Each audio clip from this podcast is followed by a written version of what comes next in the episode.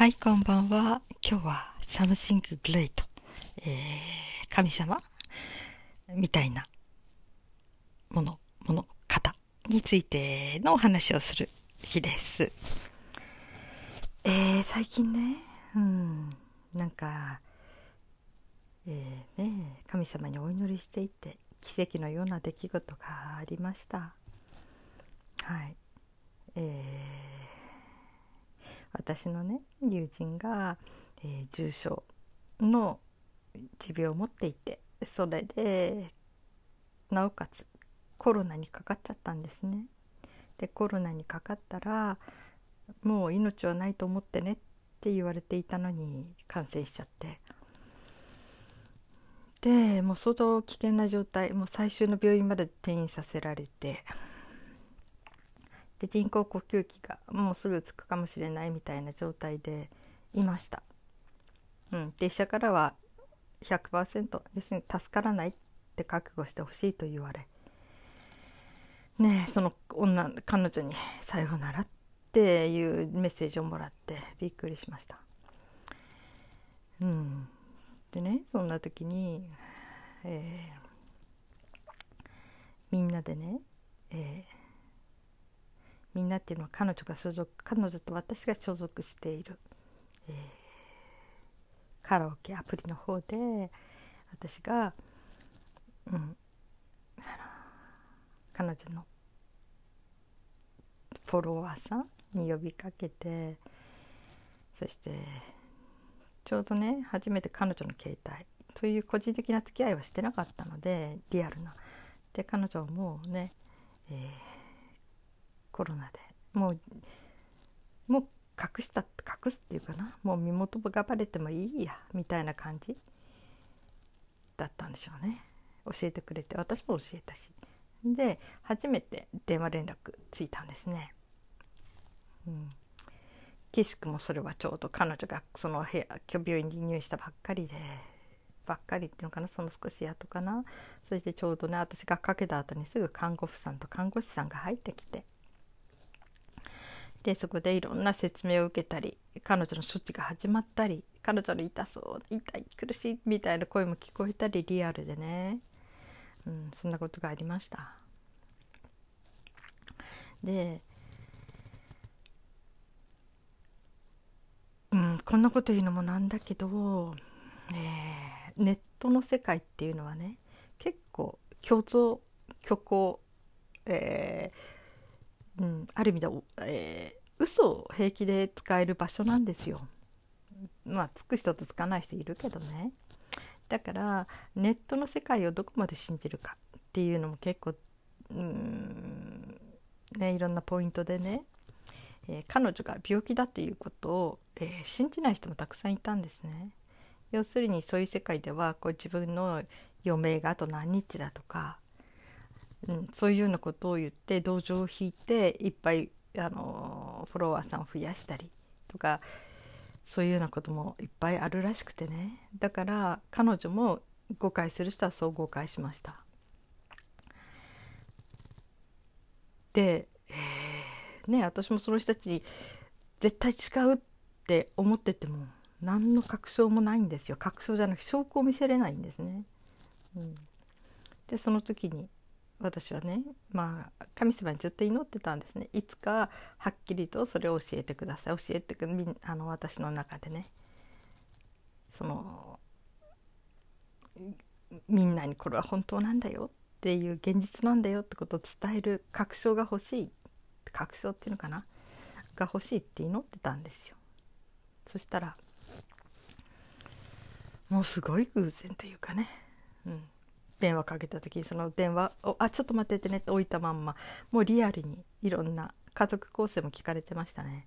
そういうのが全部私の耳に入ってきてああ本物だね。当たり前のことなんだけど私はこの耳で聞いたって。だから誰が疑おうと絶対違うって私は言える。絶対違うってこれはリアルな現実なんだってことをね私は言えるって。思って本当に神様に感謝しました。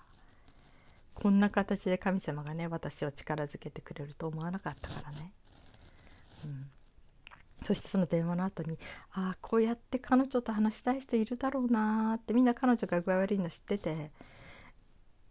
うん。だけど私がね一人がこうやって彼女と喋るの申し訳ない気がしてね。そして彼女のうんと本当に話してもいい人彼女と選んで。彼女がね話したい人それでその方たちにね電話番号教えたんですよ。そしたら電話番号を聞いてかけて何人もの人がかけてくれてうん。そしたらねあのなんかすごいですね。もう5時くらいから10時までひっきりなしだったって言ってましたね。イランの電話がね。そして、えー、翌日なんとそれまであった、えー、41度くらいの熱が平熱に下がったんですね。何日も続いてたらそして彼女ご飯食べれたんですよ。一食。彼女ね一食食べれなかったんです今までずっと。あのー、家にいた時から。それがもう本当に人の3分の1も食べれたかどうかなのに一食ペロッと食べちゃったっていうんでびっくりしてね、うん、そしてその日の夜かな？お医者さんに峠がを超えたねって。なぜ入院した時にはねその最終病院入院した時には3日が峠。本当に難しいけれども、うん、っていうことで言われてて。でその3日に急激に悪くなるでしょ？ってこと言われたんです。でそれが治ったあのお医者さんが「いやびっくりしてる」って「峠は超えたね」って言ってもう本当のサプライズですよね。もうゼロだって言われたんですからね。可能性的にはね。うん、そ彼女もね、うん、本当に生きてるって感じで。でやっぱり仲間内でもそれぞれみんなすごい喜んだんですね。でもねそういう病気ですからね。この調子のまんまうまくいけば一一水あのどんどんねもうすごくいい感じでゆくゆくはタイまでいけそうになったんだけどやっぱりね肺肺のことですからね肺自体の調子はあんまり良くなってなくて、うん、一心一体するんですね。それで彼女その夜になんか呼吸困難になっちゃってね大変なことになっちゃって。うん。でまた彼女落ち込んだんですね。無理じゃないかって。うん。そんなんでね弱気になってたので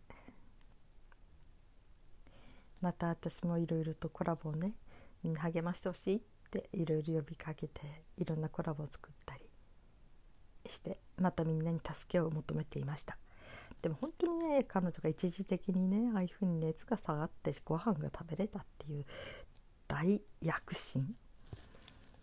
ありえなかったこと医者でもびっくりしてるんですからね、うん、奇跡だね。その一時期そうなったっていうことは本当にこれみんなのおかげそしてみんな全力で祈りますって言ってくれたんですね。でそこで話さなかった人も私はあのに対してとにかく全力で祈りますからってみんなが言ってくれたんです。まあみんなクリスチャンってわけじゃないけどみんな祈ってくれたきっと something great にね、うん、それぞれの宗教かもしれないし宗教持ってない人かもしれないだけど祈ってくれた本当にありえないことが起きたんですよ。うん。本当に感動しました。でもね私ね神様すごいって思わなかったんですね。なぜかというと神様にとったら当たり前だなって。神様こういうことできちゃう方だからって思った。むしろなんか一生懸命祈って頑張ってっていうかな。本当に神様に対して本気で祈ってくれた人たちは私はすごいと思う。だってだけど神様に対しては「ありがとうございます」ってすごいっていうよりもまあ神様だったら何でもなさりますよねっていう神様は今こうやって私たちを助けてくれることを選ばれたんですね。って思った、うん、だからまあ彼女はね今まで何とも死死を乗り越えてきてるんですね。何回か心停止っていうことにもなってたし前の病気でね。だけど本当にもう危機一髪いろんな処置で生きか本当に生きないはずのものが生きてきてる。いろんなもう本当に奇跡的に生きてきてる。すごい生命力ですよね。でも私はそれは神様のご計画にあると思うんですね。だから神様が今何を望まれているか、うん、クリスチャン的な表現なんだけどその神様は彼女を通して何を表そうとしているのかね、うん、神様の愛情、うん、でね、人の死ってとか人の災害？ありますよね。こんな時に本当になんでこんなひどいことが起こるのか、えー、神も仏もあったもんじゃないっていう人がいますよね、うん、まあそんな心境になるんでしょうね。うん。私も自分の恋人が自殺した時神様いないとは思わないけど神様が見えなくなったんですね。暗になっちゃって見えなくなったんですよ。神様の存在が。存在というか神様と自分にあったこう糸みたいななんていうかそれが全部きえー、真っ暗にな停電しちゃった。って感じがして。で私ある時神父様のとこに初めてカトリック教会の神父様のとこ行って私プロテスタントだったのでね。それがそのカウンセラーの電話カウンセラーで、えー、の人から紹介されて行ってきて。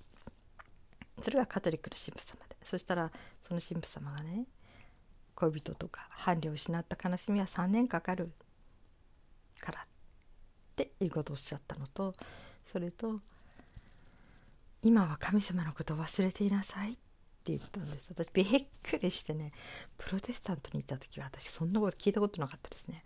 カトリックの神父様ってなんかすごいことおっしゃるなと思って神様を忘れてなさいっていう言葉すごいと思いました。ものすごいこれは信頼ですよね。だって私たちがもう今こう何も見えなくなって忘れていても神様はちゃんと見ててくださって何の心配もないんだよって、うん、あるこれはねプロテスタントの牧師さんが言ってましたけどね、えーえー、神様まあキリスト教ね。キリスト教の神様は、えー、黒猫大和の神宅急便のあのマークだねって言ったんですよ。お猿さんがしがみついて必死に母親にしがみつかなきゃならないっていうのじゃなくて要するにポケットそのそこいても親が首の背中首の方をこう上からくわえて運んでくれる。それが、うん、キリスト教の神様だよ。って牧師さんが言ってました。なんかそんな感じなんでしょうね。こっちがジタバタしなくても。神様がちゃんとあの引っ張ってくれるっていうね、うん、でねその後でね私思うんですけどねあのある、えー、面白い本を読んだんですよ、えー、神様が叶えてくれるすごいお祈りっていう本だったかな。翡翠幸太郎さんもあの宣伝してあの推薦文書いてた人で、まあ、これを書いたのは多分プロテスタント系の女性なんだけれども、えー、なんかね初めそれ見た時にねなんかすごいえー、ってそんなそんなこうね誰の神様が叶えてくれるすごいお祈りみたいなね。そんな嫌だなってそんなまるでねえご利益宗教っていうのかな。ご利益宗教っていうのは何かしてくれたから信じるという利益があったらやるというそういうことを言うんですけどね。ご利益。利益がだからそれご利益宗教みたいなもんじゃないと思ってどんな変なこと書いてあるんだろうと思って読んだら全然違うんですね。いや本当にこれは祈りの本筋だ本当だなと思ったんですよ、えー、それはね、うん、神様っていうのは、えー無理やり自分の気持ちを押し付けたりはなさらない、えー、いつでも奇跡を起こすそのあなたにプレゼントを起こす準備はできている。あなたが、えー、それを受け取る準備ができて OK お願いしますって言ったら私はあなたに送りますというねこと。なるほど。押し付けたりはしない絶対。そしてその時に、えー、だからその彼女があの作者が言うんだけどね私たちはお願いする必要もない。ただ今日またあなたの奇跡を受け取ります。ありがとうございますって。その祈りで十分なんですって言ったんですよね。受け取ります。っていうことなんですね。それを先に宣言しちゃう。だから私はその時からねその祈りをするようになりました。もう23年前かなその本読んで。もう毎朝今日もあなたの奇跡を受け取ります。あのどうぞ。あのまああまりねその驚かしたら困るとか思う時もある。なんかそうねびっくりしちゃう時があるらしいけど私はどんな奇跡が来ても驚きませんからお願いします。全て受け取ります。って言います。くださるものなら。みたいな感じでね、そして祈ることは私を第一人称第一印象じゃなくて神様私はこうこうこう思っています。とどうか神様の愛の道具の一つに私をしてください。なさってくださいっていうふうな祈りだって書いてましたね。私たちをっていうね。まあこれはちょっとね、うん、宗教的な感覚だから、まあえー、そういう宗教っていうかね、うん、的な感じがない人には違和感があるかもしれないけどね。まあねこれはキリスト教の神様の話。でもいろんな神様ってねみんな信じてるいろんな神様があって。それぞれねいろんな信仰の形があってでもえー、 something great 何か人間の力を超えた大きな力を持っているものに対して祈るというなんかここは共通しててみんな同じなんじゃないかなって思うんですね。うん、だから何て言うのかな。人の死もある時ね、えー、私たちのクラス担任だった男の先生ねゴリってゴリラみたいな顔してゴリゴリって言われたんだけどその人の子供さんが3歳で亡くなっちゃったんですね事故で。でその時にあのお葬式の時にまたカトリック信者だった神父様が「なんだかちゃんは本当にとっても優しくて可愛いから神様がおそばに引き寄せられたのね」ってことを言っててはあそうか。って思いました。うん。